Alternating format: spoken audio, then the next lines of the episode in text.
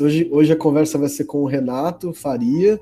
Estou muito feliz, Renato. Obrigado sempre pela gentileza, pela disposição.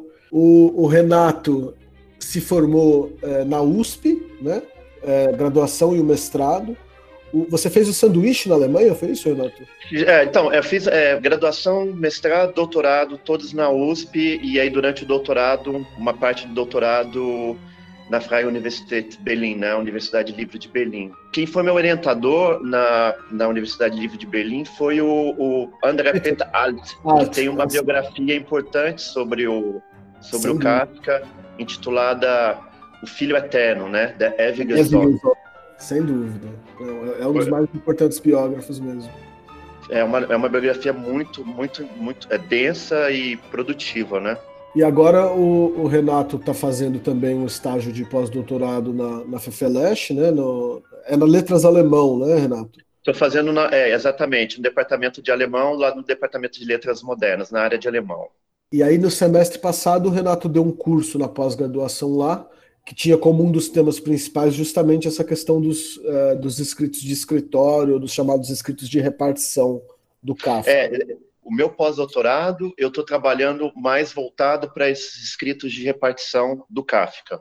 E aí esse curso que eu aproveitei já como, como pós-graduando da área de alemão, ah, foi um curso que, na verdade, eu aproveitei alguma, alguma coisa, não foi um curso específico sobre os escritos de repartição, na verdade foi um curso sobre a Primeira Guerra Mundial ah, na, na produção do Franz Kafka. Então, praticamente, eu pegava muito dessa produção de 1914 e até 1916, 17, e mostrava como essa a, a presença, né, da, da, Primeira Guerra Mundial nesses escritos do, dessa produção do Kafka desse período. Eu acho que os alunos vão lembrar, né? Eu tenho tentado na aula retomar bastante essa figura do pai ausente ou de um pai moribundo, de uma decadência de um poder paterno que continua ainda operando, né? como isso tem uma relação eh, histórica né, com essa desagregação do Império Austro-Húngaro e essa figura Sim. do grande pai, o, o, imperador Franz Josef, né? Se eu não me engano, Tomás, você já, você já trabalhou o médico rural com seus alunos. Então, esse volume, para mim, ele dá, ele tem várias indicações nesse sentido também, né? A começar pela, pela dedicatória, né? Que é dedicada ao pai dele, que é que é uma dedicatória bastante polêmica, né? Você tem várias linhas aí de, de interpretação a respeito dessa dedicatória. Por outro lado, as próprias narrativas também, ela tem, você percebe também ao, ao longo das narrativas essa questão da, da figura paterna e do, dos desdobramentos da figura paterna, né? Você tem o Fata, o pai, você tem o, o Großvater, o avô, e você tem o Übervater, o super pai, no caso, o imperador, que havia acabado de morrer, né? Porque os escritos, o Kafka iniciou essa esse ciclo, né? Essa produção poucos dias, pouca uma semana, poucos dias após a morte do do Franz Josef, né? Do Francisco José, contexto do que foi um baque terrível no contexto do Império Austro-Húngaro, né?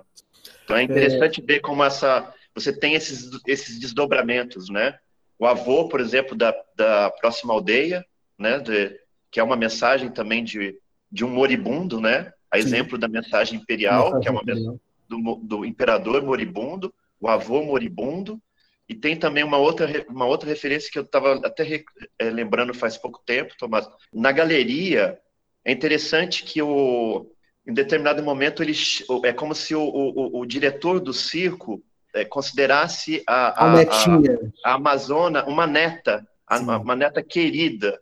Então, Sim. quer dizer, até mesmo essa, é como então se você tomasse o, o diretor impiedoso, né, na primeira parte, como como um avô amado, né? E é legal Sim. que aí dialoga também com a própria próxima aldeia, né?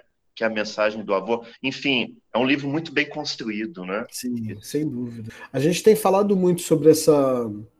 A gente está chamando de figuras quiméricas ou é, é, o pai, que ao mesmo tempo é um patrão, ao mesmo tempo é o padre da igreja, e ao mesmo tempo é o Deus do Velho Testamento, né? Como essas, essas diversas figuras de paternidade no contexto de um patriarcado se juntam. O clã, né? O clã é um, é um grande pai, é um grande amante, é um grande chefe, é, tem características sobrenaturais. E, e eu, eu, tenho retomado muito essa questão do pai moribundo, justo por lembrar da sua comunicação no último Kafkiana, em que você analisava o guardião da cripta, e era justo isso também lá, né? Quer dizer, todos esses fantasmas, é, essa dificuldade de morrer que a gente também vê no Caçador Graco, né? É um poder decadente, abertamente decadente, mas ainda efetivo. Mas enfim, estou aqui na, na, na, apresentação do Renato ainda. Eu vou falar muito pouco, muito rápido sobre esses escritos de repartição, e aí vou passar a palavra para o Renato. É, a aula de hoje, especificamente essa conversa com o Renato, é sobre os chamados escritos de repartição. O que, que significa isso? É, a gente conhece o Franz Kafka como escritor, a importância dele, sobretudo, como literato. É, e aí, recentemente, é, começou-se o interesse pelo que ele escrevia no contexto do trabalho dele. A gente já conversou, o Kafka trabalhava no Instituto para Prevenção de Acidentes de Trabalho na Boêmia, né, uma, uma organização estatal. É um trabalho muito burocrático, um trabalho jurídico. O Renato vai falar um pouco mais sobre isso. É, e a postura em geral da crítica, né, a partir da década de 50, foi considerar esses escritos desimportantes. Por quê? Porque nos próprios diários e nas cartas, o Kafka faz uma separação muito grande, né? Para ele, é, o que importa é o mundo da literatura e aquele mundo do trabalho é simplesmente um mundo que impede que ele se dedique mais à literatura. Então, seguindo um pouco o que o Kafka falava nas cartas e nos diários, a crítica acabou dando pouca importância para esses escritos de escritório. Isso mudou recentemente, por uma série de razões. Primeiro, porque esses arquivos começaram a vir à tona, né? Em Praga, o, o Estado começou a abrir esses documentos, os pesquisadores se interessaram para tentar verificar o que tinha sido escrito pelo Kafka e o que não tinha sido escrito. Isso também é uma das dificuldades, né, porque nem tudo é assinado, ele é um, ele é um funcionário, ele não escreve sempre em nome próprio. Então, uma tentativa de, de identificar via estilo, via interesses, via é, cargos. E conforme é, análises um pouco menos existencialistas e mais materialistas foram se apropriando da obra, vocês veem, por exemplo, que na Alemanha Oriental, na União Soviética, o Kafka ainda era visto um pouco como um decadentista burguês. É, quando você lê esses escritos de repartição, ou seja, o Kafka está de olho em trabalhadores que são amputados, em como fazer com que o espaço da fábrica é, produza menos acidentes, ou no contexto da guerra, que acho que o Renato vai falar bastante aqui, como a urgência de produzir material de guerra, equipamento de guerra nas fábricas, fez com que a prevenção de acidentes ficasse de lado e, portanto, o trabalhador é, sofresse mais com isso. Então, para esses pesquisadores mais materialistas da Alemanha Oriental e da União Soviética, isso acendeu um alerta de interesse. Opa, não é só, simplesmente um burguês decadentista, é alguém que está aqui de olho dentro das fábricas, dentro da maneira com que o, o, mundo produz, dentro dos modos de reprodução e vendo as contradições desse meio. E a posição do Kafka normalmente é a favor desse trabalhador, é pensando é, nos horrores é, desses acidentes com máquinas, é, nessa precarização da vida né, e nessa submissão do corpo à, à, máquina. Né? Se a gente for pegar passagens do Capital, do Engels, tem coisas muito parecidas com isso. É, antes de passar a palavra, além desses relatórios internos, o Kafka também tem alguns artigos de jornal que ele escreve em nome da instituição para a qual ele trabalha, solicitando mais medidas de prevenção, justamente, né? E aí se estabelece, olha que interessante, uma disputa. Alguns desses artigos eles são respondidos pelo sindicato dos patrões. Então vocês veem aí um, um conflito aberto, declarado entre trabalho e capital. E esse Franz Kafka, que muita gente gosta de descrever como um melancólico, transformado numa barata dentro do quarto, escrevendo quase que ali artigos de intervenção, né, é, propondo melhor condições para os trabalhadores. Já em 1915, aí tem dois textos, pelo menos, do Kafka sobre a questão da guerra. Um dos interesses também que é muito interessante da gente pensar é sobre essa figura do veterano de guerra. Hoje a gente chama de veterano, né? É o cara que lutou na guerra, voltou para casa ou com ferimentos graves ou amputados, ou principalmente com doenças dos nervos, né? Como se chamava na época. Ou seja, é, estresse pós-traumático e sobre a falta de asilos ou de lugares para receber esses soldados. Queria ressaltar isso aqui, novamente, para tentar historicizar essa obra, né? colocar a obra do Kafka num contexto histórico. Essa é uma obra de entre guerras, e essas marcas elas entram no texto literário. Então, vamos pensar essa obra dentro do contexto histórico dela, né? Você imagina o que é andar pelo centro da cidade e ver bandos de refugiados ou bandos de soldados é, com problemas psicológicos. Novamente, aí a intervenção pública do Franz Kafka também é interessante, né? Ele propõe a criação de um, de um grande hospital da Boêmia receber esses, esses doentes psicológicos. Então, assim, é uma figura de um Kafka pouquíssimo tratada é, na mídia, né? Essa que a gente vai conversar hoje. A gente vê, é, é um funcionário exemplar, foi promovido, era elogiado pelos superiores, com uma escrita técnica perfeita. Inclusive, né, Renato? Eu acho, eu, quando eu descobri isso, eu achei incrível que o Kafka tinha desenhos de máquinas para evitar amputação e tal. Então, Porque ele, ele, chegou, ele chegou a fazer, frequentar cursos técnicos, né, de, de tecnologia mecânica, que habilitaram ele, inclusive, para fazer esse tipo de trabalho, né? Você vê, né? Quando a gente lê um, um texto como da colônia penal, sem dúvida que há ali uma invenção, uma poética, né? Por outro lado, tem um lastro material muito reconhecível, né? O Kafka conhecia essas máquinas, né? E aí na ficção é, permite que elas ajam de uma outra maneira. Bem, era, era essa a introdução que eu queria fazer, Renato. É, espero tá. não ter falado demais. E te passo não, a palavra. Tá, eu, vou, eu pensei em fazer então rapidamente um, um panorama também, e depois talvez até seguir um pouquinho aquel, aqueles os textos que acho que os alunos chegaram a receber, né? Esse do com pequenos fragmentos, justamente depois a gente pode a gente pode abrir. O que eu gostaria de fazer, que eu acho que talvez seja seja válido, é só mesmo pontuar, é, pontuar o seguinte, é exatamente um pouco é, nisso que o Tomás já estava, já iniciou, quer dizer, o que a gente chama então de escritos de repartição são esses escritos do Kafka para o Instituto de Seguros contra Acidentes dos Trabalhadores, né, do Reino da Boêmia, em Praga, e é um material que se estende desde o ingresso do Kafka na, nessa repartição, nesse instituto, em 1908, e até 1922, quando o Kafka definitivamente se aposenta. Ou seja, nós temos aí 14 anos de produção para repartição, obviamente, uma, uma produção mais intensa de 1908 até meados de 1917, quando então você tem o episódio da, da, do, do, aparecimento da doença do Kafka, e aí o Kafka passa a se retirar com mais frequência, a ter que se afastar das atividades profissionais por conta da, da doença que se manifesta então em agosto de 1917. Com relação a esses escritos de repartição, então, quer dizer, você não, você não pega praticamente todas as, as, as experiências profissionais pelas quais o Kafka passou, não é? Você pega esse período, que é praticamente um, é um período bastante extenso, deixa de fora algumas, co algumas coisas. Só a título de ilustração, o Kafka, ele, em 1916, o Kafka ele defende o doutorado dele em Direito. O orientador do Kafka, é, isso é uma coisa interessante, é, é um professor chamado Alfred Weber, que é irmão do Max Weber, né, uma figura aí bastante conhecida na sociologia. E logo em seguida, o Kafka é, trabalha durante um período num, num escritório de, de advocacia, mais, mais ou menos como estagiário, e logo em seguida, um ano numa, numa uma companhia privada de seguros, uma companhia italiana chamada Assicurazione Generale.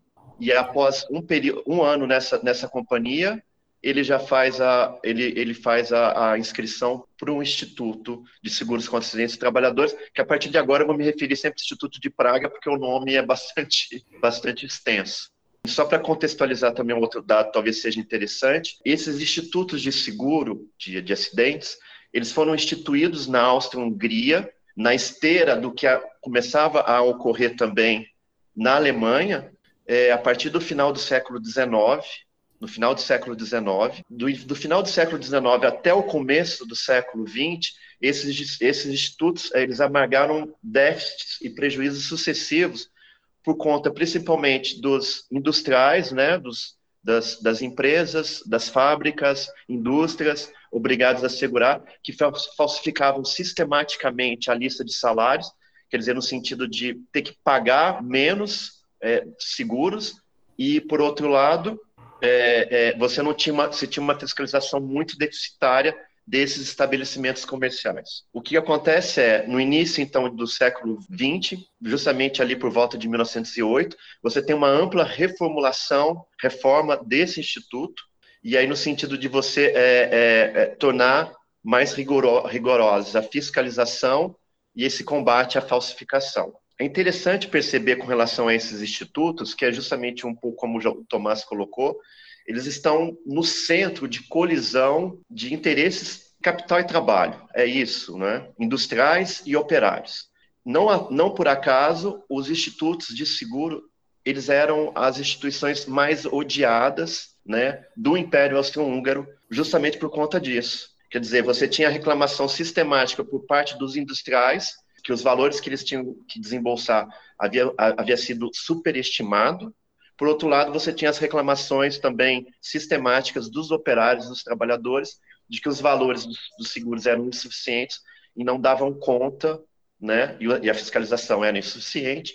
Ou seja, era o Kafka estava também envolvido então ali no, no, nesse ponto de colisão de interesses conflitantes que é algo bastante interessante né, em termos de perspectiva né, nesse ambiente. Dito isso, é, que eu gostaria de dizer um pouco também, só para reforçar um pouco o que o Tomás disse, esses escritos de repartição do Kafka, por incrível que pareça, o primeiro a publicar alguns trechos dos escritos de repartição foi o próprio, o próprio Max Brod, em 1928.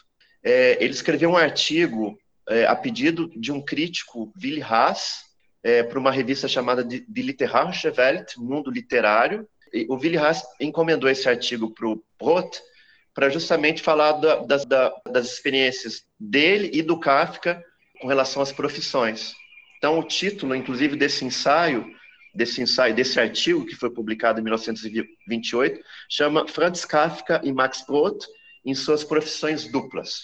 Então, ali é onde você tem o primeiro artigo sobre as atividades, as experiências profissionais do Kafka, mérito do Max Brod. Né? Por incrível que pareça, porque toda a interpretação depois do, do Max Brod é uma interpretação teológica, então é uma coisa, para quem já está começando a se familiarizar com a crítica, com a fortuna crítica do Kafka, é algo que à primeira vista pode causar um, um certo, um certo espanto. Mas, então, é, é, é o primeiro artigo sobre as, as, experiências profissionais do Kafka e também a primeira publicação de um texto dos escritos de repartição, que foi, nesse, nesse, nesse artigo, ele publicou também um fragmento de um artigo do Kafka que, que eram sobre as medidas de prevenção em máquinas de aplanar madeira, que é um artigo muito interessante, porque é, é, justamente um artigo que traz, inclusive, ilustrações elaboradas pelo próprio Kafka das consequências de determinado dispositivo técnico a, utilizado até então nessas máquinas e as consequências desse dispositivo, na qual os trabalhadores perdiam parte, é, perdiam dedos, chegavam até perder partes, parte da mão e com algumas, é, algumas melhorias nesses dispositivos, né, passando de uma sei lá, ele fala num cilindro quadrado para um cilindro circular, os, tra os trabalhadores diminuíam praticamente a, a, zero o número de acidentes de trabalho. É bem interessante esse artigo, muito também por conta dessa, da questão da descrição técnica das máquinas e também por conta das ilustrações. Então, esse, esse texto, para vocês terem ideia, já estava disponível desde 1928.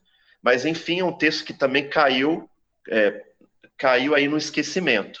É, um segundo movimento de recuperação das experiências profissionais do Kafka se dá na, em, no final da década de 1950 por um crítico alemão chamado Klaus Wagenbach, que é um crítico bem importante da, do Kafka, numa biografia que ele publicou, uma biografia sobre o jovem Kafka. E aí foi aonde você também começa a ter um aproveitamento maior dessas experiências profissionais e onde ele também começa a você tem publicação de trechos maiores desses escritos de repartição. E aí onde você começa a, começa, a despertar um pouco mais de interesse. Um interesse que, na verdade, só vai começa a se concretizar de forma um pouco mais densa já no início da década de 50, e aí por ocasião do, do centenário de nascimento do Kafka, que aí você tem uma, uma série de, de, eventos, e aí também por conta também do Klaus Wagenbach, né, ele, ele, ele, ele destaca essa questão da que os, as experiências profissionais elas estão terem sido deixados de lado e isso precisa precisa ver as razões, né? Tentar entender um pouco as, as razões disso, né? É bem interessante que eu estava até vendo, eu recuperei uma, uma porque é uma, é uma palestra radiofônica do Klaus Wagenbach de 1983. O trecho é bem pequenininho, só para contextualizar. Eu vou traduzir de última hora, porque eu também eu me lembrei desse texto de última hora e eu achei interessante para compartilhar. Ele diz: as razões pelas quais as experiências profissionais de Kafka elas tenham sido deixadas de lado pela maior parte dos pesquisadores é em certa medida compreensível. Conhecimentos precisos sobre economia e técnica parecem não combinar com a imagem que se tem de Kafka. E aí ele continua: essas experiências elas são frequentemente é, repelidas, até mesmo de forma vigorosa, como biografismo. E aí ele, em seguida, ele destaca algo que é bastante curioso, tendo em vista que esses mesmos críticos que repelem esses escritos, as experiências profissionais, os escritos de repartição, acusando de biografismo, não têm o menor pudor para se armarem de Nietzsche, Kierkegaard e companhia para fazer a interpretação e a compreensão dos textos do Kafka. Por conta disso, você tem essa, quer dizer, qual a razão de fato de ter sido deixado de lado, né? É biografismo, mas é, vale só para biografismo vale só para os escritos de repartição. Não vale quando você vai usar é, Kierkegaard, Nietzsche, que foi uma verdadeira praga também, né, de, de leituras baseadas em, em vários autores é, filosóficos e tal, para poder tentar compreender a obra do Kafka. Quer dizer, é, é, é uma, é uma citação que, que eu me recordei de última hora que eu acho bastante interessante. E ele faz uma. E aí ele encerra só uma, um comentário assim jocoso, né, justamente tentando justamente desconstruir essa ideia também do Kafka como profeta do desespero, né, ainda muito corrente no início da década de 1908, hoje já bastante relativizada. Mas ele, ele diz o seguinte: abre aspas, um profeta não tem que ir para a repartição, para o escritório, mas caminha sobre as águas, né? Bem, é, fecha, fecha aspas, né? Uma citação do, do Wagenbach. E aí, logo em seguida a, esse, a esses eventos, essa palestra radiofônica do Wagenbach de 83, você tem a publicação na Alemanha Oriental pelo Klaus Hemsdorf, talvez, talvez não, o mais importante pesquisador de Kafka da Alemanha Oriental. E aí você tem a, a primeira, a primeira publicação, primeira seleção consistente dos escritos de repartição do Kafka. Então, de 1984. Aí você tem, por fim, a publicação dos escritos de repartição do Kafka em 2014, então uma data relativamente recente, praticamente encerrando aí fechando a edição crítica da obra do Kafka que, que se iniciou é, justamente no início da década de 80, e aí você tem esse volume dos escritos de repartição, que é um, que é um volume, um calhamaço, quer dizer, são em torno de mil páginas, e esse foi publicado em 2014, e aí organizado pelo Klaus Hemmensdorf, junto com Beno Wagner, que para mim atualmente é o maior especialista nos escritos de repartição do Kafka. E o Hemmensdorf morreu, é, foi publicado em 2014, 2004, desculpa, o Hemsdorf, ele, se eu não me engano, ele tinha nascido no, no final da década de 20, né? Ele é de 1929. Dois anos depois, o Hemsdorf morre. Mas então, o volume atual que nós temos, você tem toda, todos os escritos de repartição estão disponíveis nesse volume, é, inclusive os textos também escritos por, pelo Kafka em tcheco. Então, são os escritos de repartição em, em alemão e em tcheco, lembrando que em 1918, né, com o final da Primeira Guerra Mundial, você passa a língua oficial da, do instituto, deixa de ser o alemão e passa a ser, a língua oficial passa a ser a língua tcheca. Essa, inclusive, foi uma das razões pelas quais o Kafka manteve o emprego, porque ele também sabia, ele também sabia tcheco. Senão, senão provavelmente ele teria sido demitido. Mas enfim, eu acho que primeiro é, era mais essa, esse, esse, esse breve panorama só para para ter uma ideia dessa, desse, desse alcance aí da, da, da questão da, da, publicação, né, o que foi feito. E a partir de 1904, com a publicação desse volume, você passa a ter de fato um interesse maior sobre esses escritos. Você tem atualmente vários pesquisadores que, são, que estão se debruçando sobre esses escritos, pensando na produção literária. É, não se trata só de aproveitamento de motivos e de impressões dos escritos de repartição, para a produção, na produção literária do Kafka.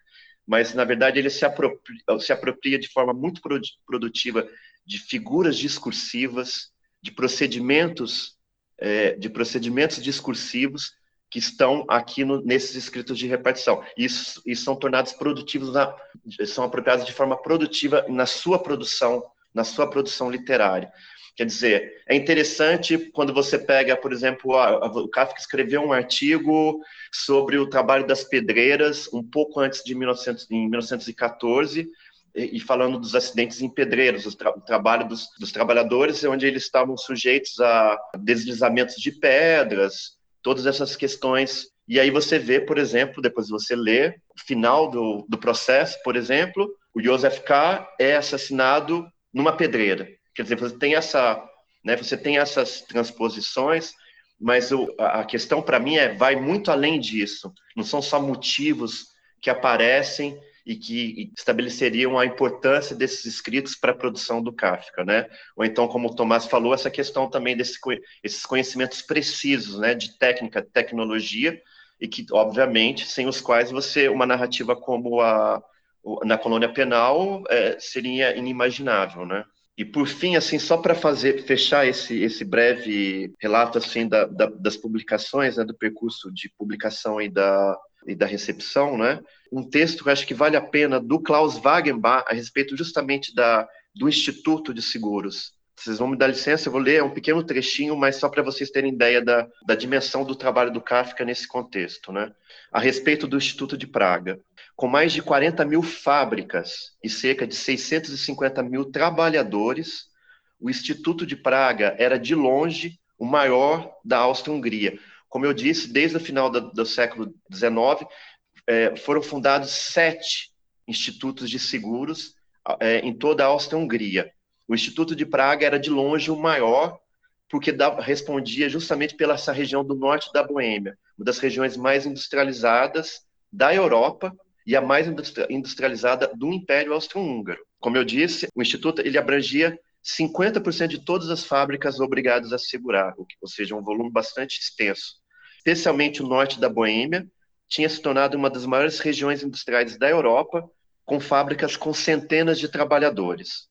Exatamente esta região foi confiada a Kafka. Ele tinha não apenas que cuidar dos respectivos processos jurídicos, mas também de apresentar, representar o Instituto em viagens de inspeção né, pelas fábricas de diversas cidades do norte da Boêmia. E aí um comentário também ainda do, do Wagenbach, entre os escritores daquele tempo, Kafka foi um dos poucos, provavelmente o único, a dispor de imagens concretas das condições nas fábricas e da situação dos trabalhadores. Thomas Mann, Hofmannsthal, Schnitzler, Georg, Hilk nunca tinham visto, por aquela época, uma fábrica por dentro. E aí, para fechar, o destino do trabalhador tornou-se especialmente claro para Kafka nesse trato jurídico das, das indenizações de acidentes. Os trabalhadores não tinham nem advogado, eles vinham, por vezes, diretamente até ele.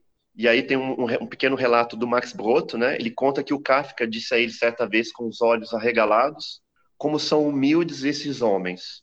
Eles vêm até nós pedir, ao invés de tomar de assalto o instituto e destruir tudo. Eles vêm pedir.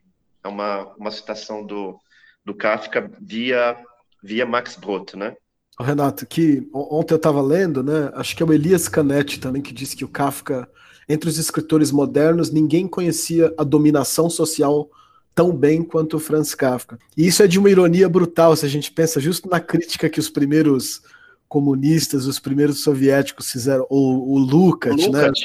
É. Tratando o Kafka como um burguês decadentista e tal, Sim. e é o cara que está ali mais ou menos no INSS negociando aposentadoria com trabalhadores. É, isso é escandaloso, né? Quer dizer, é, é, é impressionante. É, anos depois, essa proximidade dele com o mundo do trabalho e como prognóstico, né? Quer dizer, você falou, essa era uma das regiões mais industrializadas na época isso se expandiu para o globo depois. Então o Kafka está acompanhando ali o começo de um processo, e aí, sem dúvida, essa é uma das razões pelas quais o Kafka é tão lido no mundo inteiro, né? Quer dizer, esse processo, ele viu aquilo ali no começo, e essas coisas valem também. Isso que a gente falou da questão do, dos institutos como esses, como essas instituições mais odiadas, né, da Áustria-Hungria, que eu acho, eu acho um dado assim muito interessante, porque realmente você está ali na, ali é, é luta de classe por excelência, né? E aí você também é, é, é interessante acompanhar alguns e alguns dos artigos do Kafka, como justamente ele precisa, é, em inúmeros artigos, justificar, apelar, na verdade, assim, não no sentido, no sentido assim econômico, assim, solicitando, por exemplo, melhorias né, de dispositivos, né, para diminuir o número de acidentes. E aí ele propunha justamente, é, ele defendia essas melhorias, alegando justamente um aumento do lucro para os industriais. Quer dizer, seria uma forma de, de conscientizar e de fazer com que essas medidas também fossem de fato, passassem de fato a ser empregadas né, e defendidas pelos próprios industriais. Quer dizer, ele tentava né, tocar os industriais na, na, na, própria fibra comercial, no caso, né? Que é uma que não deixa de ser uma, uma, uma puta estratégia, né, Thomas? É, a velha retórica do Kafka, né? Quer dizer, é um, é um advogado, é sempre um advogado falando, né? Só para vocês verem, em 1910 o Kafka ele é designado é, para fazer uma palestra na região de Gablons, que era uma, uma cidade do norte da do norte ali da Boêmia, justamente fazendo a defesa dos dispositivos de prevenção de acidentes. No encontro, o Kafka era o palestrante e aí reunia vários industriais da região que, obviamente, estavam é, contrariados com, com, essa, com, com essas questões. E, e, é muito legal porque assim você essa palestra do Kafka você não chegou até nós. O que chegou dessa palestra e da discussão que se abriu posterior a, a, a essa palestra do Kafka nessa região foram algumas atas que foram publicadas inclusive no jornal de Gabonlands um dia depois, né? E essas atas, inclusive, estão. Esse material consta, por exemplo, nos, aqui nos, nos escritos de repartição. Mas é interessante só ver um comentário de um dos, dos industriais logo após a palestra do Kafka fazendo a defesa dos, dos, dos, dispositivos né, de segurança e de prevenção de acidentes, pensando justamente na questão do bem-estar dos trabalhadores. O proprietário industrial, é, o senhor Franz Tandler, durante o, é, o debate que se seguiu, ele diz o seguinte, a inexperiência dos inspetores de fábrica, aí óbvio, a indireta é para o próprio Kafka, né? O Kafka, como ele era responsável por fazer as, essas viagens de inspeção pelas fábricas do norte da Boêmia, Quer dizer, ele precisava avaliar os riscos a que os trabalhadores estavam é, submetidos. Então, quanto maiores os riscos, maiores os valores, os seguros que os proprietários, os industriais, tinham que desembolsar. Né? Então, ele diz o seguinte, nesse comentário que foi registrado, a inexperiência dos inspetores de fábrica, né, indireta ao Kafka, mostra-se visível com muita frequência na prescrição de dispositivos de proteção nas máquinas, nas máquinas que atrapalham diretamente o funcionamento da fábrica e precisam ser frequentemente removidos pelos próprios operários durante o trabalho. E aí ele conclui o comentário com uma frase bastante educativa do ponto da mentalidade dos industriais da época: pensamentos e olhos no trabalho são a melhor proteção contra qualquer acidente. Ou seja, é, é, é, aquela mesma lógica que se vê até hoje, de mesmo de, de, de, culpabilização da vítima, né? Então, quer dizer, a, a, vítima do acidente, a pessoa que foi mutilada, que perdeu, né, membro no, no, no desempenho das tarefas, na operação de máquinas, quer dizer, ela sofreu acidente porque não estava prestando a, a devida atenção. Se estivesse, né, com pensamentos e olhos no trabalho, isso não teria acontecido. Então, isso é, isso é assim, é exemplar dessa mentalidade com a, com a qual o Kafka precisava é, se haver nessa época. Né? O Renato explicou bem, bem claro né, onde o Kafka trabalhava, o que ele fazia. A gente pode ir lendo. A gente um lê, é. Bom, os trechos que eu separei como apresentação né, desses escritos, como eu disse, você tem a produção do Kafka, a produção de repartição se estende de 1908 até 1922. Os textos que eu trouxe são, são todos do período de guerra.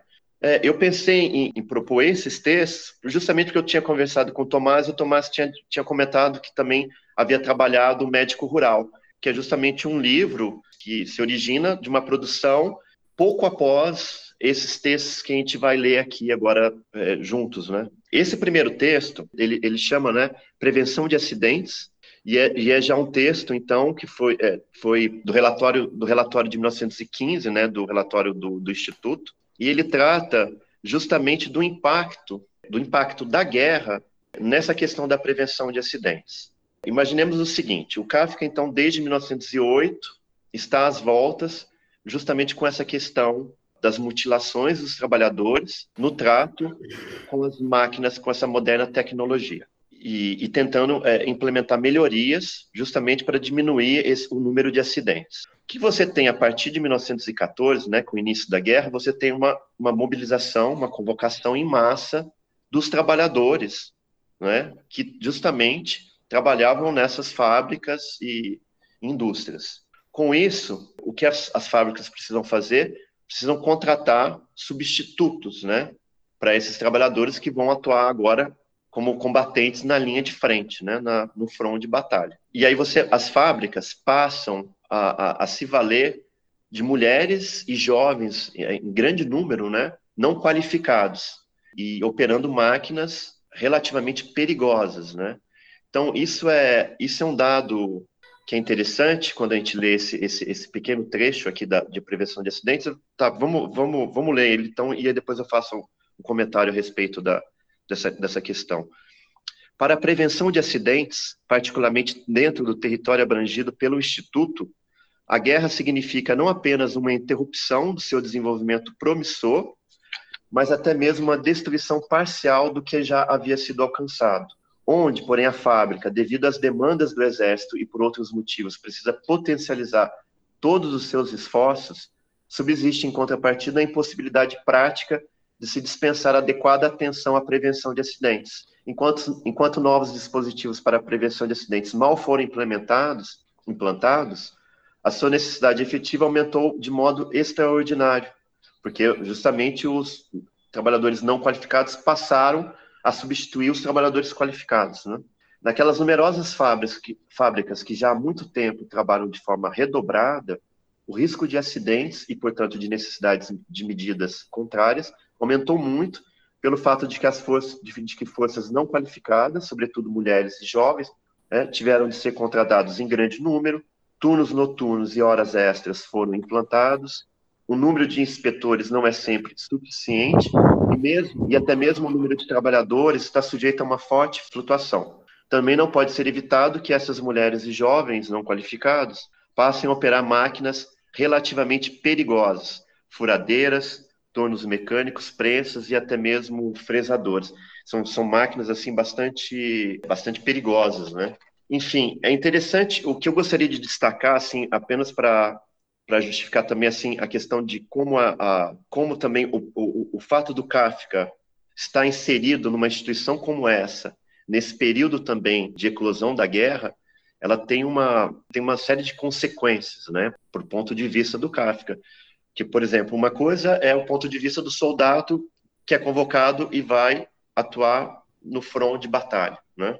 Outra coisa é, é, o ponto de vista daqueles que ficam no, no lar, né, que ficam no, é, na, reta, na chamada retaguarda, né? Enfim, o que você tem justamente com a Primeira Guerra Mundial também, que e esse, esse artigo ele, ele, ele indica muito disso, é justamente é, você tem um entrelaçamento não é, de front de batalha, né, de front e de lar, né? E aí tem o conceito de Heimatfront, o front doméstico, Heimatfront, o front doméstico.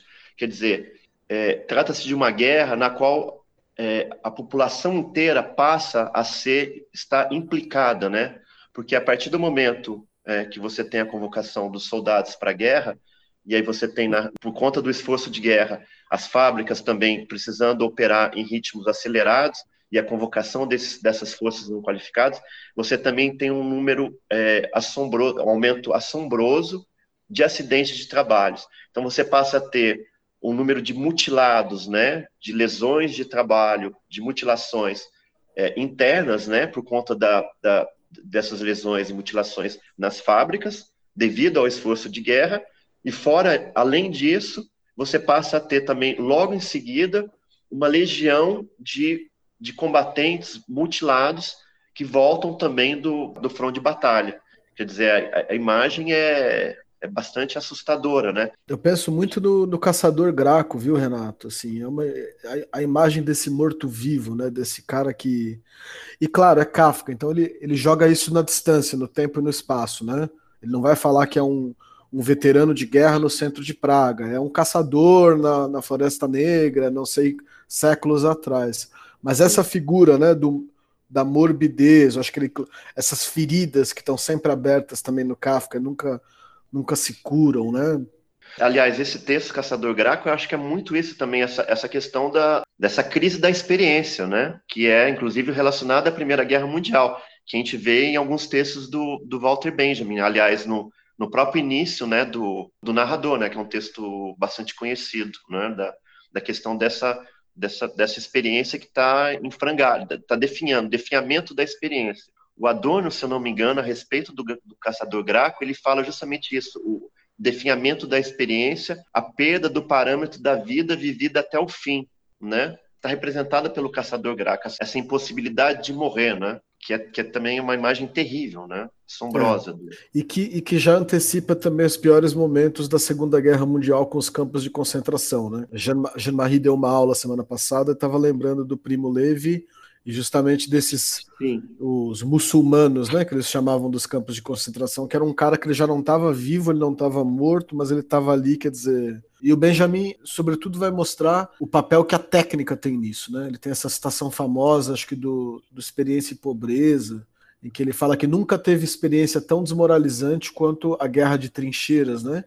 No meio, no meio de, ou seja, de bombas passando, tiroteio, tanque de guerra, é, guerra de gás, né? Quer dizer, coisas completamente inéditas. Aí ele fala, no meio de tudo isso, o frágil corpo humano. É, e a única coisa reconhecível ali era o céu e mais nada. Sim, não, é uma. É, é, eu acho que aparece tanto no narrador quanto Experiência e Pobreza, Sim. que são dois, dois ensaios que dialogam, dialogam bastante mesmo. Na nossa aula sobre a máquina, sobre a colônia penal, a gente conversou muito sobre máquinas de matar, né? O que, que significa isso? O que são máquinas feitas para matar? E a gente falou um pouco sobre os drones atuais, os drones automáticos. Mas, enfim, trata-se sempre né, de como a, a guerra mobiliza os avanços tecnológicos e, e o impacto psicológico e corporal. Sim. É, é, é, e aí eu gostaria de insistir nisso, né? Quer dizer, como essa, essa a questão da, da, da posição que o Kafka ocupava no, no Instituto de Praga como isso, na verdade, permitiu para ele um, uma posição estratégica para acompanhar as devastações da guerra de larga escala, né? Você vê as devastações que não se limitavam apenas ao front de batalha, né? Quer dizer, as, as devastações estão aqui, estão aqui, são internas e estão aqui do lado também, né? Isso eu acho que é, é, é, é importante, eu acho que e tem um impacto nessa, nessa percepção do, do Kafka da, também da Primeira Guerra Mundial, que não, não é comum, né? Da própria guerra como uma, uma espécie de perversão generalizada, né, que eu acho que é uma que é algo bastante importante. E aí, em seguida, esse texto é, é para o relatório de 1915, então ele, ele, ele mostra um pouco essa ideia também como essa o impacto dessa guerra então também na, no internamente, né, na questão do, do, do número de, de, do aumento assombroso de acidentes de trabalho. Em seguida, eu separei dois, dois manifestos, dois apelos, né, manifestos apelos, que foram publicados. Não, quer dizer, um, na verdade, não, não chega a ser publicado, ele, ele é impresso, né, é um manifesto e é distribuído, que é o Associação Alemã para a Fundação e Manutenção de Hospital Psiquiátrico Público para Veteranos na Boêmia Alemã, em Praga. E o outro se eu não me engano, deixa eu ver aqui. O outro é um grande projeto de assistência social de guerra, exige realização, fundação de um hospital psiquiátrico na Boêmia alemã. O que, que eu acho que, que é interessante aqui da agora, né? Eu acho que uma coisa que eu esqueci de comentar é, é acho que eu comentei muito rapidamente, né? O Kafka, desde o ingresso dele, ele foi um, um, um funcionário altamente conceituado pelos superiores, altamente conceituado. Ele tem uma ascensão meteórica ao longo da repartição. Né? Ele, ele, ele ingressa em 1908, né, como eu disse, e, em 1915 ele já é considerado um funcionário imprescindível e insubstituível. Então, por, quer dizer, olha, olha para você ver o trânsito do Kafka na repartição. Ele entra em 1908 e 1909, ele já é considerado, né, na avaliação de um dos chefes dele, um funcionário excepcional. Em 1915, é, os termos que são utilizados para é, em relação a Kafka é imprescindível e insubstituível. E aí, antes de entrar nesses dois textos, gostaria de fa fazer, então, justamente já fazendo, é, pensando um pouco a relação também desses escritos com a produção do Kafka. Se eu não me engano, vocês, vocês comentaram sobre Contemplação, primeiro livro, primeiro livro publicado do Kafka, que é ainda um jovem Kafka, né? e é um, um livro bastante heterogêneo, pega narrativas de quase de quase uma década, né, com datas com datas bastante distintas e uma produção também que infelizmente a maior parte o próprio Kafka destruiu, inclusive uma primeira versão do Desaparecido, que seria muito interessante se, se a gente tivesse, né, para ver de fato como esse esse esse estilo novo do Kafka que que se cristaliza ali com a escrita de O Veredito, em 1912, quer dizer, obviamente isso não, não aparece do nada, né? Mas como o Kafka, de fato, destruiu muito dessa produção né, da juventude, você, a gente perde um pouco essa capacidade de ver como esse, esse estilo que vai fazer o que vai ser considerado né, o ponto de virada aí do, do jovem Kafka para o Kafka da maturidade, né? como ele vai se, ele vai se, ele vai se cristalizando, né? E aí que dá para dizer que o, o Veredito é, um, é, uma, é uma novela, né? Um texto de cristalização de estilo e é o que muitos dos críticos kafkianos consideram um ponto de inflexão é, na obra do Kafka, né? O que separa o jovem Kafka do Kafka da maturidade. E é interessante perceber que o principal dado com relação a, a, a essa, essa inflexão passa em larga medida pela questão da linguagem, né? A linguagem que passa a ser explorada pelo Kafka. Quer dizer, você tem a partir então de O Veredito, e aí você percebe isso depois Metamorfose, Desaparecido, que são todas narrativas de, 19, é, narrativas de 1912, essa absorção do estilo de repartição. Então, isso, isso é bastante importante. Quer dizer, o fato, o Kafka ingressa então em 1908 e ele está às voltas, né, com a repartição desde 1908. E, essa, e esse ponto de virada se faz justamente pela absorção desse estilo protocolar, ou pelo estilo de repartição. Isso é uma, uma das características desse Kafka da, da maturidade. Então, é algo que Kafka deve, em larga medida, à repartição. A gente não pode perder isso de vista, né? Quer dizer, não só a questão do estilo, pensando em, em questões formais, né, de linguagem, mas, assim, o próprio título dessa narrativa de virada, ele remete totalmente ao, ao, ao, ao contexto jurídico, né? Ao, ao, mundo do direito, né? O veredito, o veredito. Então, quer dizer, aí por aí você já, quando a gente já começa, qual, qual o impacto da repartição, apesar dos, apesar dessas manifestações do Kafka que são encontradas no, nos diários, dizendo que o escritório, né, a repartição é um inferno, a gente precisa ver isso com bastante cautela. Por outro lado, talvez a grandeza, muito da grandeza do Kafka como escritor, deriva justamente dessa dessas experiências profissionais do Kafka, né? Da, ou, ou, seja, dessa decisão de se adotar de fato um estilo de repartição, né? Um estilo seco, enxuto e que, e, e que já o, o, o, diferencia totalmente dos amigos escritores de Praga. É, a, é uma diferença gritante que passa a existir entre Kafka e Max Brod e, e outros do círculo escritores do Círculo de Praga. Dito isso, dito isso, aí eu queria voltar então já para 1915, porque eu comentei dessa ascensão meteórica do Kafka eh, na repartição. E por que 1915? Porque 1915 tem justamente isso, quer dizer, a, inicialmente o Kafka, logo em agosto de 1914, o Kafka é dispensado do serviço militar. Ok, em julho de 1915, o Kafka é convocado para integrar é, a divisão terrestre do exército austro-húngaro. A divisão de assalto terrestre do exército austro-húngaro era nada mais, nada menos que a, a divisão com o maior número de baixas do exército austro-húngaro. E o Kafka foi convocado em junho para integrar, ou seja, ele, ele teria que integrar essa, essa divisão de assalto terrestre. Ele só não foi para a guerra por conta, por intervenção direta do Instituto de Seguros contra Acidentes dos, dos Trabalhadores, que enviaram um ofício justamente defendendo a, a, utilidade pública, né, a necessidade pública do Kafka como funcionário da, do Instituto, como funcionário imprescindível e insubstituível. E a partir disso, o Kafka é dispensado de integrar esse, o, essa divisão de assalto terrestre, que era morte na certa. Né? Então, vamos fazer um, um exercício de imaginação. Caso não existisse instituto, caso o Kafka também, para além dessas, dessas questões que a gente comentou, né, de absorção do estilo de repartição, que passa a, a, a, a se tornar produtivo na, na, produção literária do Kafka, o simples fato né, do, do Kafka ter sido dispensado, por exemplo, da, de integrar o exército nessa época, é, é, é, é, algo assim assombroso, né? Porque você tem a perspectiva de caso o Kafka tivesse sido integrado essa, essa divisão, existe a perspectiva, quer dizer, de que toda a produção posterior a 1915 poderia não ter existido, né?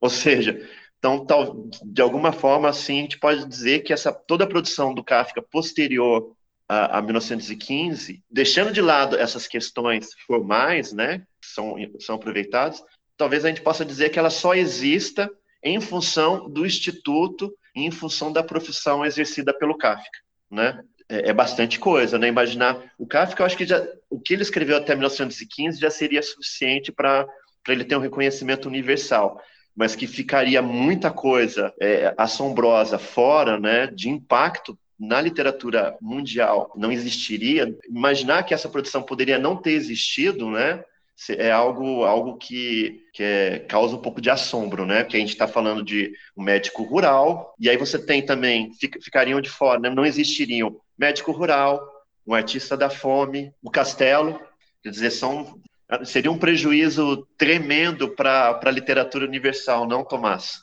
Sem dúvida, sem dúvida. Bom, dito isso, a gente poderia agora entrar, e aí eu separei dois, dois fragmentos pequenos, que são textos, então, que o Kafka escreve no final de 1916, né? Esse primeiro texto, ele é de outubro de 1916, então não, não se esqueçam que o Kafka, nesse período, ele, em termos de produção literária, o Kafka está é, travado, praticamente desde, período, desde, o, desde o engavetamento do processo. O Kafka entra numa espécie de crise criativa, uma crise produtiva, e volta a escrever, vai voltar a escrever apenas no final de, de novembro de 16. Esses textos, então, para repartição, esse primeiro texto é de, 1900, é de outubro de 1916.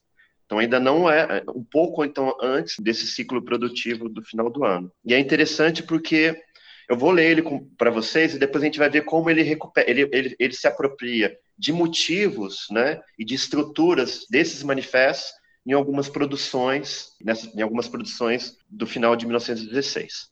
Renato, então, o Lucas fez uma pergunta aqui. Ele tá. pergunta se há algum registro de que Kafka, se o Kafka chegou a pesquisar mais a fundo as doenças dos nervos da guerra.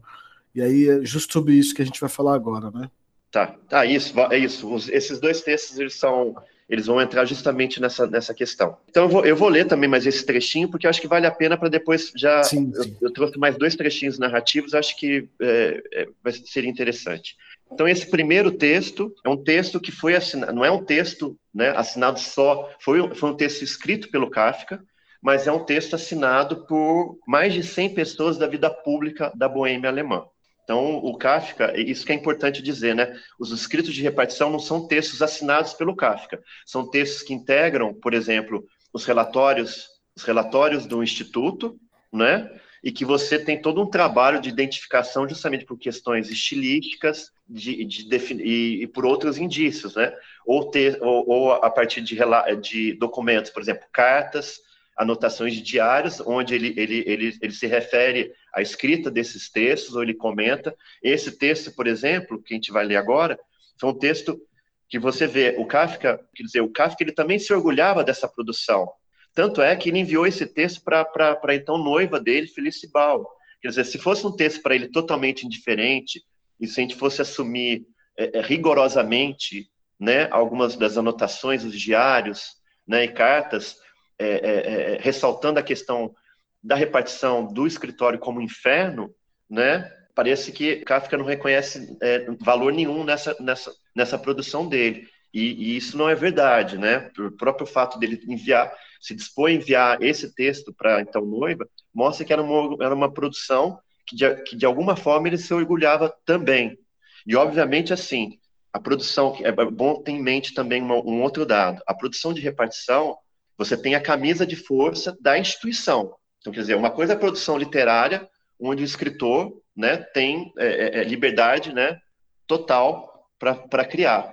Outra coisa é o escrito, é são os escritos de repartição, onde você tem justamente são escritos produzidos no âmbito de uma repartição e obviamente precisa respeitar as normas internas dessa repartição.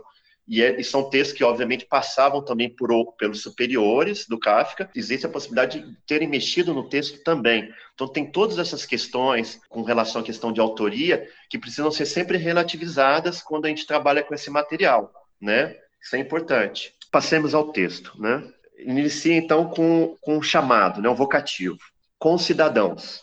A guerra mundial, que comumente traz esse toda a miséria humana, é também uma guerra de nervos e mais guerra de nervos do que qualquer outra guerra anterior. Nesta guerra de nervos, muitos sucumbem. Assim como na paz da última década, o intensivo emprego de máquinas, de máquinas colocou em perigo, transtornou e fez adoecer incomparavelmente mais do que jamais outrora os nervos daqueles que se ocupavam delas, também a participação que cresceu de forma espantosa das máquinas nas atuais ações militares provoca os mais graves riscos e sofrimentos para os nervos dos combatentes. Aqui só já vou fazer uma pausa que eu acho que já, já é um texto assim, né, que é espantoso também. Ah. É, pela percepção do CAF, quer dizer, você já tem o um embate dos trabalhadores em tempos de paz, esse embate dos trabalhadores com a moderna tecnologia. E é uma tecnologia que, que na mais das vezes, né, você tem essa produz essas lesões, mutilações dos trabalhadores. Quer dizer, agora você tem Primeira Guerra Mundial, isso a gente não pode perder de vista, é uma, uma guerra industrializada por excelência. Né? Você tem uma série de inovações tecnológicas é, visando o morticínio em massa que passam a ser empregadas pela primeira vez. Né? O, o, a questão da, da, das armas químicas né, passaram a ser empregadas de fato na Primeira Guerra Mundial. Isso é importante. Quer dizer, você tem armas químicas, você tem uma série de outras inovações Os tecnológicas. Aviões, né? Os aviões, é a questão dos tanques também, é, são todas. Então, quer dizer, é uma guerra industrializada. E é interessante, é, é, é interessante assim, ainda dentro desse contexto, que em 1915 o Kafka então é dispensado de integrar a divisão de assalto terrestre do Exército por solicitação do Império Austro-Húngaro. E não só isso, como o Kafka, o, o, o Instituto, ele cria uma divisão que é justamente para uma divisão dentro do Instituto para cuidar dos mutilados de guerra. A lógica, a lógica do Estado Maior era a seguinte: quer dizer, você não tem a, a guerra já se arrastava por dois anos, o, o Estado já, já estava praticamente de joelhos com re, recursos recursos escassos.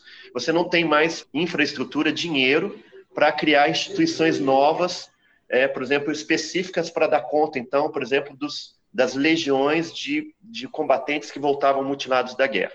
E aí que tá. Você tem uma questão que é, obviamente, uma preocupação é, né, com esses soldados que deram, que sofreram né, danos físicos e psíquicos é, no, no front de batalha. Por outro lado, também, você tem uma questão, pensando na questão do esforço de guerra, é a gente precisa esconder essa legião de mutilados. Quer dizer, a partir do momento que você tem uma, uma questão da, de mobilização para a guerra, de esforço para a guerra, a pior propaganda que você tem contrária à guerra é justamente isso, essa volta dos combatentes mutilados, né, dos combatentes mutilados da, do front de batalha. Então, a questão é, o Império Austro-Húngaro pensa na, na, na saída justamente para cuidar desses mutilados, quer dizer, cuidar, entenda-se também tirar das, das ruas e praças essa visão, que obviamente não ajudava em nada no esforço de guerra, e por outro lado, você tem também, e aí você tem a, a, o raciocínio do império é, é, é, é, um raciocínio que segue uma lógica. Quer dizer, se o Instituto de Seguros ele, ele foi criado pensando justamente na questão da, de lidar com os trabalhadores que se acidentavam vista da tecnologia moderna, né, da, das fábricas, nada mais é, nada mais adequado do que você criar uma divisão então interna ao instituto do, dos combatentes que voltavam então agora lesa, mutilados e lesados de uma guerra também industrial, né, do emprego também de máquinas, e aí, no caso, máquinas é, criadas né, especificamente para o morticínio. Ô, Renato, então, e, é, e, é, interessante essa. Ele coloca ao lado né, as duas coisas: tempo de paz, tempo de guerra. Sim. E a constante ali, na verdade, é, são os corpos humanos é, e as máquinas. Né? Então é como se houvesse, na verdade, também, também é uma maneira de dizer que há uma guerra permanente dos corpos humanos com as máquinas, independente Sim. do período oficial, né? Quer dizer, Sim. não importa se o período é de guerra ou de paz. Existem máquinas amputando corpos humanos e existem máquinas. É... A questão do, psicológica também é fundamental nesse, né? Não é só mais é, a amputação. Aqui é uma guerra de nervos, né? A guerra de nervos Sim. permanente das máquinas contra os humanos. É, é um embate, então, é embate, é embate do corpo humano com a, com a moderna tecnologia, né? Com, a, com, essas máquinas modernas. Isso, isso é muito interessante, né? Porque você vê essa questão, por exemplo, então, da, das mutilações, das lesões, dos seres humanos danificados, né? Para usar um. Mas o que, o que, o que eu queria é, é, frisar, então, justamente isso, quer dizer, você tem essa continuidade, né? Da, das mutilações, e ainda em vista das máquinas, como você bem, bem colocou aí, Tomás. E aí, no caso, então, em 1915, o Instituto cria essa divisão, então, para cuidar, né, para acolher mutilados de guerra e, e também responsável pela recoloca, recoloca, recolocação profissional desses soldados na medida do possível. E aí também tem uma, algumas, algumas coisas que são, assim, é, macabras, assim, bizarras, né? Porque você, quando você tem acesso também a esses documentos, é, por exemplo, é, Aí você tem listas, né? Ah, soldados que perderam um braço, soldados que perderam dois braços, soldados, ah, soldados que perderam um braço ou perderam dois braços podem exercer determinada atividade econômica, determinada profissão, podem ser re recolocados profissionalmente dessa forma. Soldados bio, que biopolítica na sua forma mais pura, né? Soldados que perderam a visão podem, podem, podem ainda serem aproveitados dessa forma. Isso você encontra também aqui nesse, nesse, nesse, nesse escrito de repartição. Tem todo esse material aí disponível. O Kafka foi encarregado de chefiar essa sessão né, do, do, dos inválidos de guerra, né, dos mutilados de guerra. Então você vê como esse, esse trânsito que eu falei, né, o Kafka, isso que é importante, o Kafka como funcionário dessa companhia semi-estatal, né? Ele não existe, ele não, era um simples, né, é, advogado de seguros. Estava longe disso, né? As responsabilidades que ele assumia na, na, na, no desempenho das tarefas profissionais dele iam, iam muito além disso, né? Isso é importante ter, ter em vista também. É, então, continuando esse, esse manifesto, o que nós devemos fazer? Interrogação. Nós temos a escolha. Podemos deixar que tudo siga o seu atual caminho Podemos assistir como os doentes dos nervos afluem do front para os hospitais militares e como lá somente a mais ínfima parte deles chega às limitadas unidades especializadas em nervos. A todos os demais restam, porém, apenas os alojamentos militares. Não há dúvida de que nas unidades especializadas são obtidas melhoras e curas, mas com poucos felizados conseguem este tratamento. E quanto à maioria dos doentes de nervos acomodados nos hospitais gerais, o que acontece com eles? Para eles não há em seu próprio lar, que defenderam com sua vida e pelo qual puseram em risco o seu futuro e o dos seus familiares, nenhuma ajuda, pois ajuda apenas um tratamento cuidadoso em um hospital modernamente equipado pode trazer. Uma vez, porém, que este não existe, também o destino destes infelizes está selado. Esta deve ser a recompensa paga pela boêmia alemã a seus filhos, mas há ainda outra possibilidade, a boêmia alemã pode, a, boêmia alemã, ou seja, o conjunto né, dos concidadãos, pode fundar com meios próprios um grande hospital psiquiátrico público. Né? Esse é um manifesto, então, de outubro de 1916. Você vê como as coisas mudam um pouco, né? Essa é uma das grandes lutas nos Estados Unidos sociais, é justo como essa máquina de guerra permanente que é o Estado norte-americano, como eles recebem os veteranos de guerra e ficam largados lá também, né? Seja com problemas Sim. físicos ou psicológicos. São abandonados, é, são abandonados. E aí, e aí é, como contraponto, e aí só para também, é, para não ficar só uma, uma, uma, exposição, né? Uma exposição é, sem muito lastro na produção literária do Kafka, que estão aí no, no roteirinho que eu enviei, uma, inclusive, acho que vocês trabalharam né, durante o é, em um médico rural, que é a narrativa Uma Antiga Folha, né? que integra a coletânea Um Médico Rural. É interessante essa narrativa quando a gente, a gente, tem em vista, por exemplo, esse texto que a gente acabou de ler, né? E eu vou fazer, e, eu já, e aqui eu já faço uma, algo interessante, que é esse ciclo de, de escritos, né? Do Kafka, do final de 1916, dezembro e início de 1917, você vê como o Kafka aqui ele se apropria de forma produtiva de algumas figuras, né? De algumas figuras retóricas do manifesto.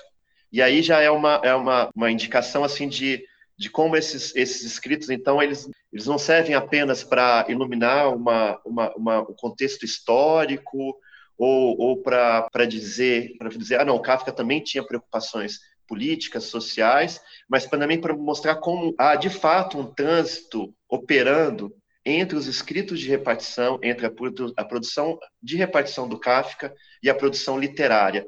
E, na verdade, é um trânsito, né? uma, é uma via de mão dupla. Não só a produção literária do Kafka, ela, ela, ela, ela recorre sistematicamente a várias figuras discursivas, motivos temáticos dos escritos de repartição, mas o oposto também é verdadeiro. Você vê, por vezes, também nos escritos de repartição, apesar do que eu falei dessa camisa de força, porque ele não, não, não é escrever bem o que quer, né? tem que escrever segundo as normas da, da repartição, você, por várias vezes, você também vê esse, esse Kafka literário usando também de suas estratégias narrativas, em termos de convencimento, em termos de, de, de, de recursos também na, na produção da repartição. Isso, isso é interessante. Então aqui, ó, bom, não vou comentar a narrativa toda também, senão também o, o tempo tá já, o tempo já está curto. Mas eu separei o trechinho final de uma antiga folha. A antiga folha é uma narrativa. Ela, ela é interessante que o título original dela era uma antiga folha da China. O Kafka riscou, ele riscou da China e era uma narrativa que foi escrita praticamente em conjunto com durante a construção da muralha da China.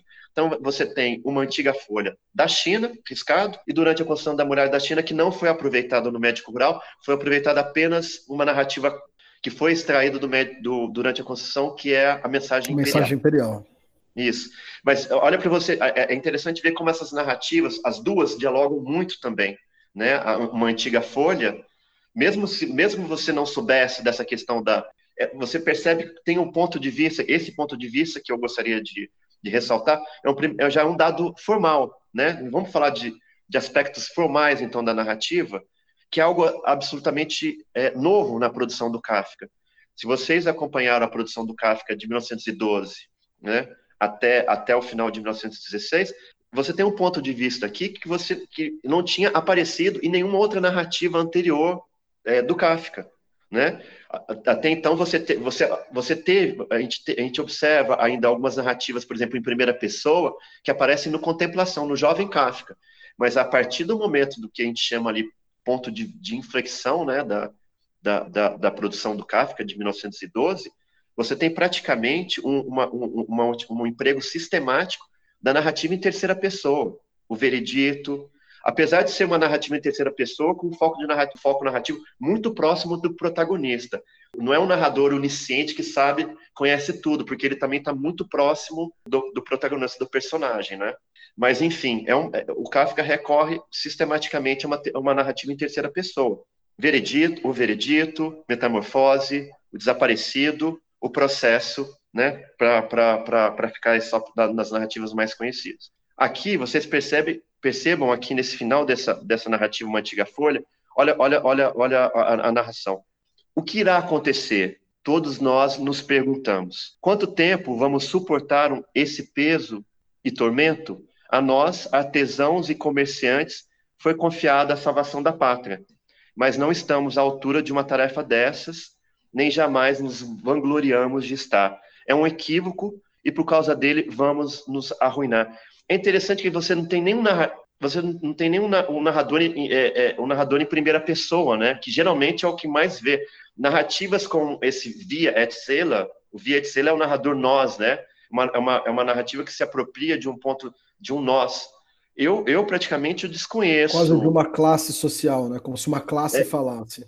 Que você tem, então, você tem um ponto, é, é, é um, um narrador que está assumindo um ponto de vista de uma coletividade. Por outro lado, é um esforço para assumir um ponto de vista de uma coletividade no momento que essa coletividade está posta tá em, em xeque. Então, quer dizer, na, na antiga a Josefina Folha, é a mesma coisa, né? É, Josefina. Sim, sim, exatamente. Na antiga Folha, o que, que você tem? Você tem a, a invasão, você tem uma invasão bárbara, né? Você tem invasão bárbara, o número de nômades, né, com seus cavalos, passam a ocupar a, a praça em frente ao Palácio Imperial, e, e, e, o que você tem, quer dizer, você tem e os cidadãos dessa, dessa de, de, né, da, da, da, capital, o máximo que eles podem fazer, na verdade, o que eles tentam fazer, isso é um dado também muito interessante, né, se vocês se recordarem da, da narrativa, quer dizer, era uma praça mantida, o narrador usa esses termos, escrupulosamente limpa, e a partir do momento com essa invasão bárbara, quer dizer, os bárbaros, os bárbaros, os nômades, você não tem mais cuidado nenhum com a questão da, da, da limpeza.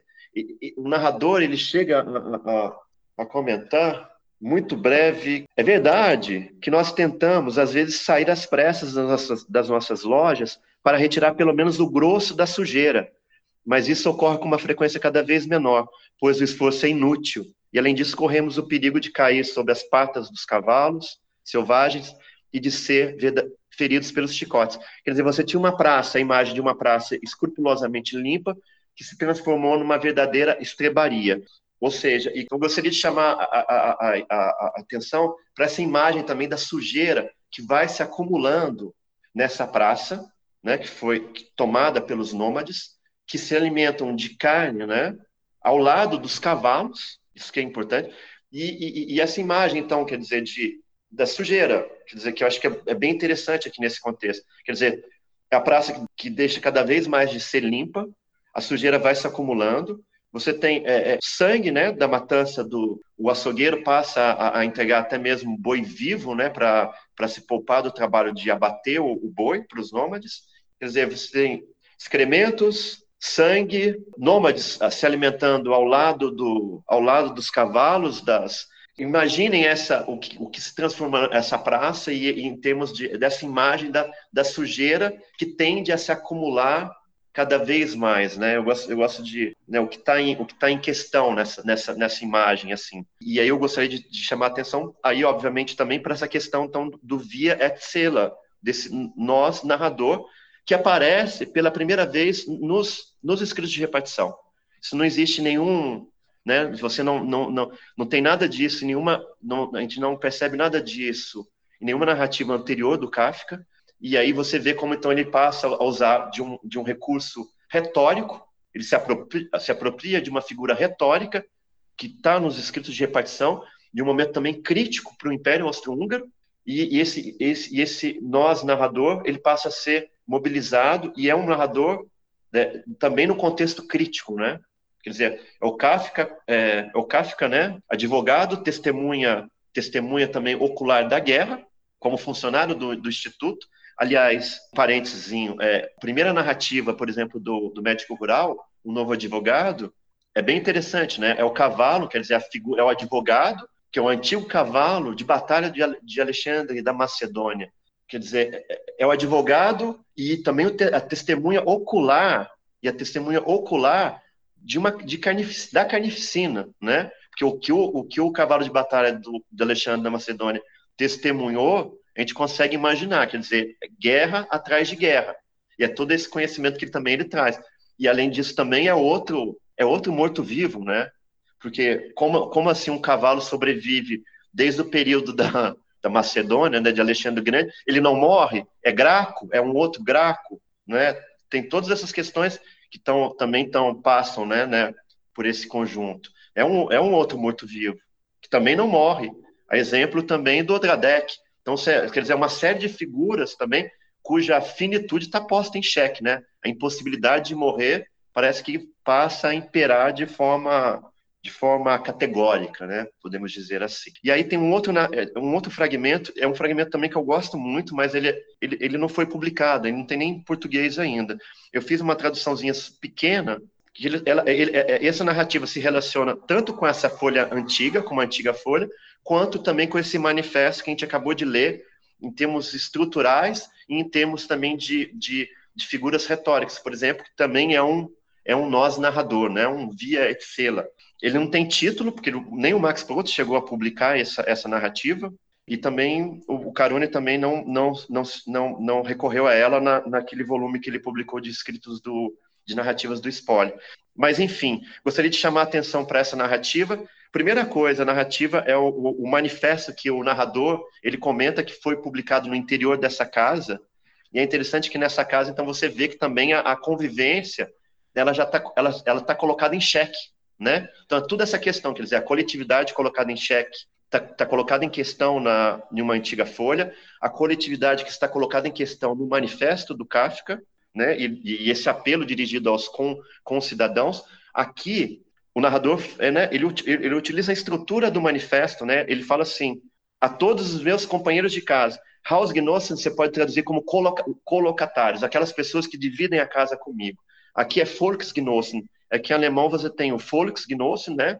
Que é com cidadãos, literalmente companheiros de povo.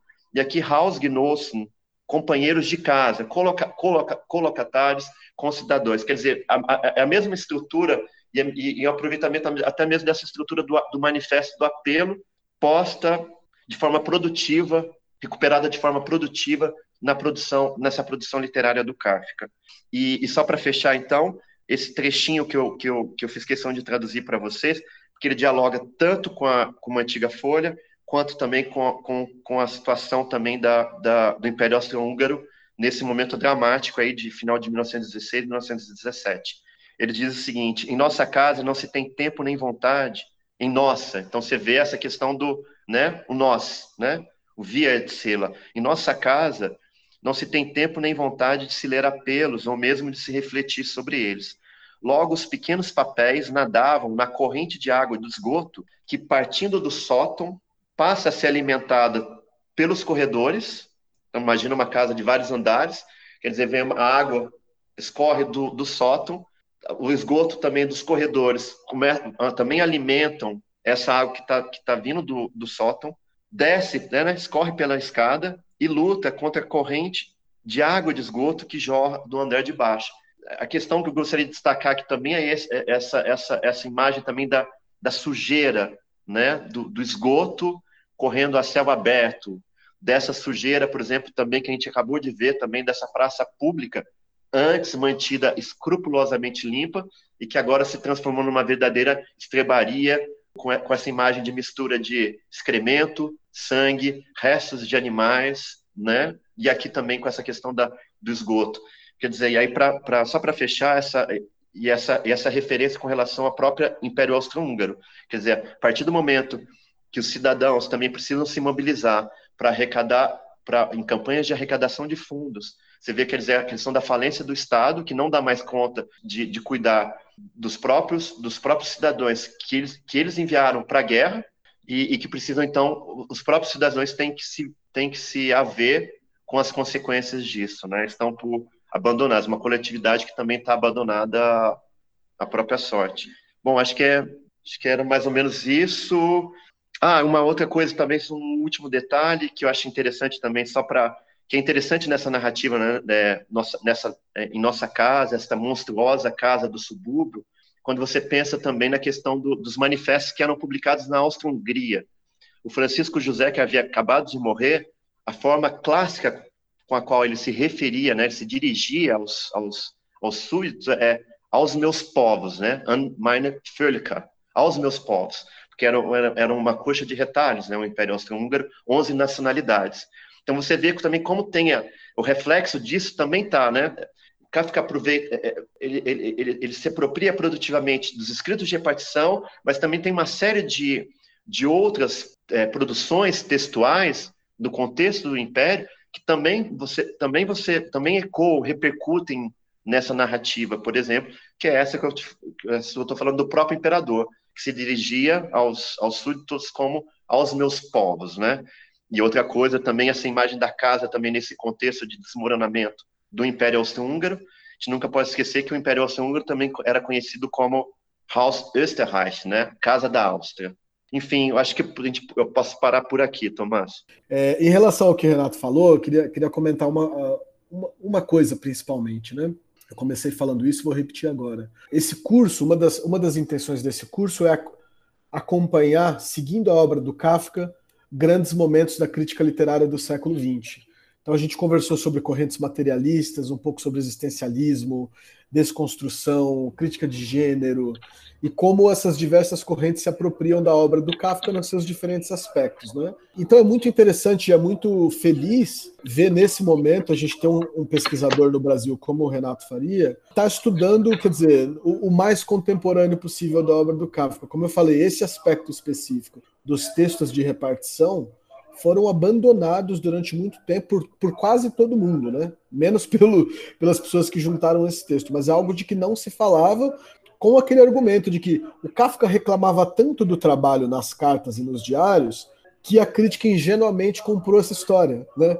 A gente esqueceu de desconfiar do Kafka como a gente sempre faz na literatura. E aí o Renato traz para gente, é, e isso acho que é o mais fundamental, é, não só o Kafka tinha experiência concreta com temas fundamentais da modernização, né?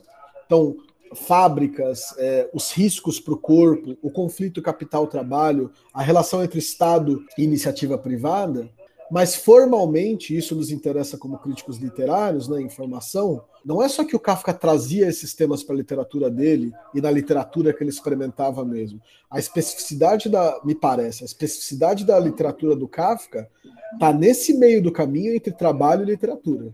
Como o Renato mostrou aqui muito bem para gente, formas retóricas, assim como temas, transitam dos escritos de trabalho para os escritos estritamente literários. É, eu já vou aproveitar para falar da Laís. Bem, a Laís de Oliveira está aqui e ela vai ser a nossa. A gente vai fazer isso que a gente fez hoje, semana que vem com a Laís. E a Laís está enfrentando um problema é, muito parecido, que é a questão dos diários. Os diários tiveram muito mais atenção da crítica do que os, do que os escritos de escritório, com certeza. Mas existem ali ainda alguns pontos que. É, alguns nós que precisam ser abertos, né? Sobretudo é, no que passa pela questão da ficcionalidade e da não ficcionalidade. Acho que nessa aula aqui de hoje a gente aprendeu muito com o Renato. Talvez, talvez não seja exatamente esse o binômio interessante, ficção não ficção, mas justamente pensar em como a escrita kafkiana flutua em diferentes ambientes, né? estritamente literário, diários e escritos de escritório, e como nesses três aspectos há um único escritor é, estabelecendo comunicações formais e temáticas é, entre essas diferentes esferas. Bem, então, Renato, muito obrigado de novo. Alunos caros, é, semana que vem, no mesmo horário, no mesmo lugar. Agora a gente, vai a gente vai conversar então com a Laís de Oliveira sobre os diários. Renato também está bem-vindo, se quiser mandar alunos para cá, são todos tá. bem-vindos. A gente vai conversar sobre a escrita do Kafka, dessa vez nos diários, e as polêmicas e dificuldades de distinção entre o que é ficcional, o que é não ficcional, e se vale a pena, inclusive, fazer essa distinção ou não no contexto dos diários. Então, obrigado, Renato, obrigado, Laís, André e os alunos todos. Eu que agradeço, Tomás, obrigado pelo convite. Foi, de fato, foi um prazer. Os alunos estão agradecendo aqui no chat você. Renato. Ah, legal. Obrigado aí pela paciência. Valeu. Até semana que vem, gente. Abraço. Até mais. Abraço então, gente. Até mais. Abraço, Tomás.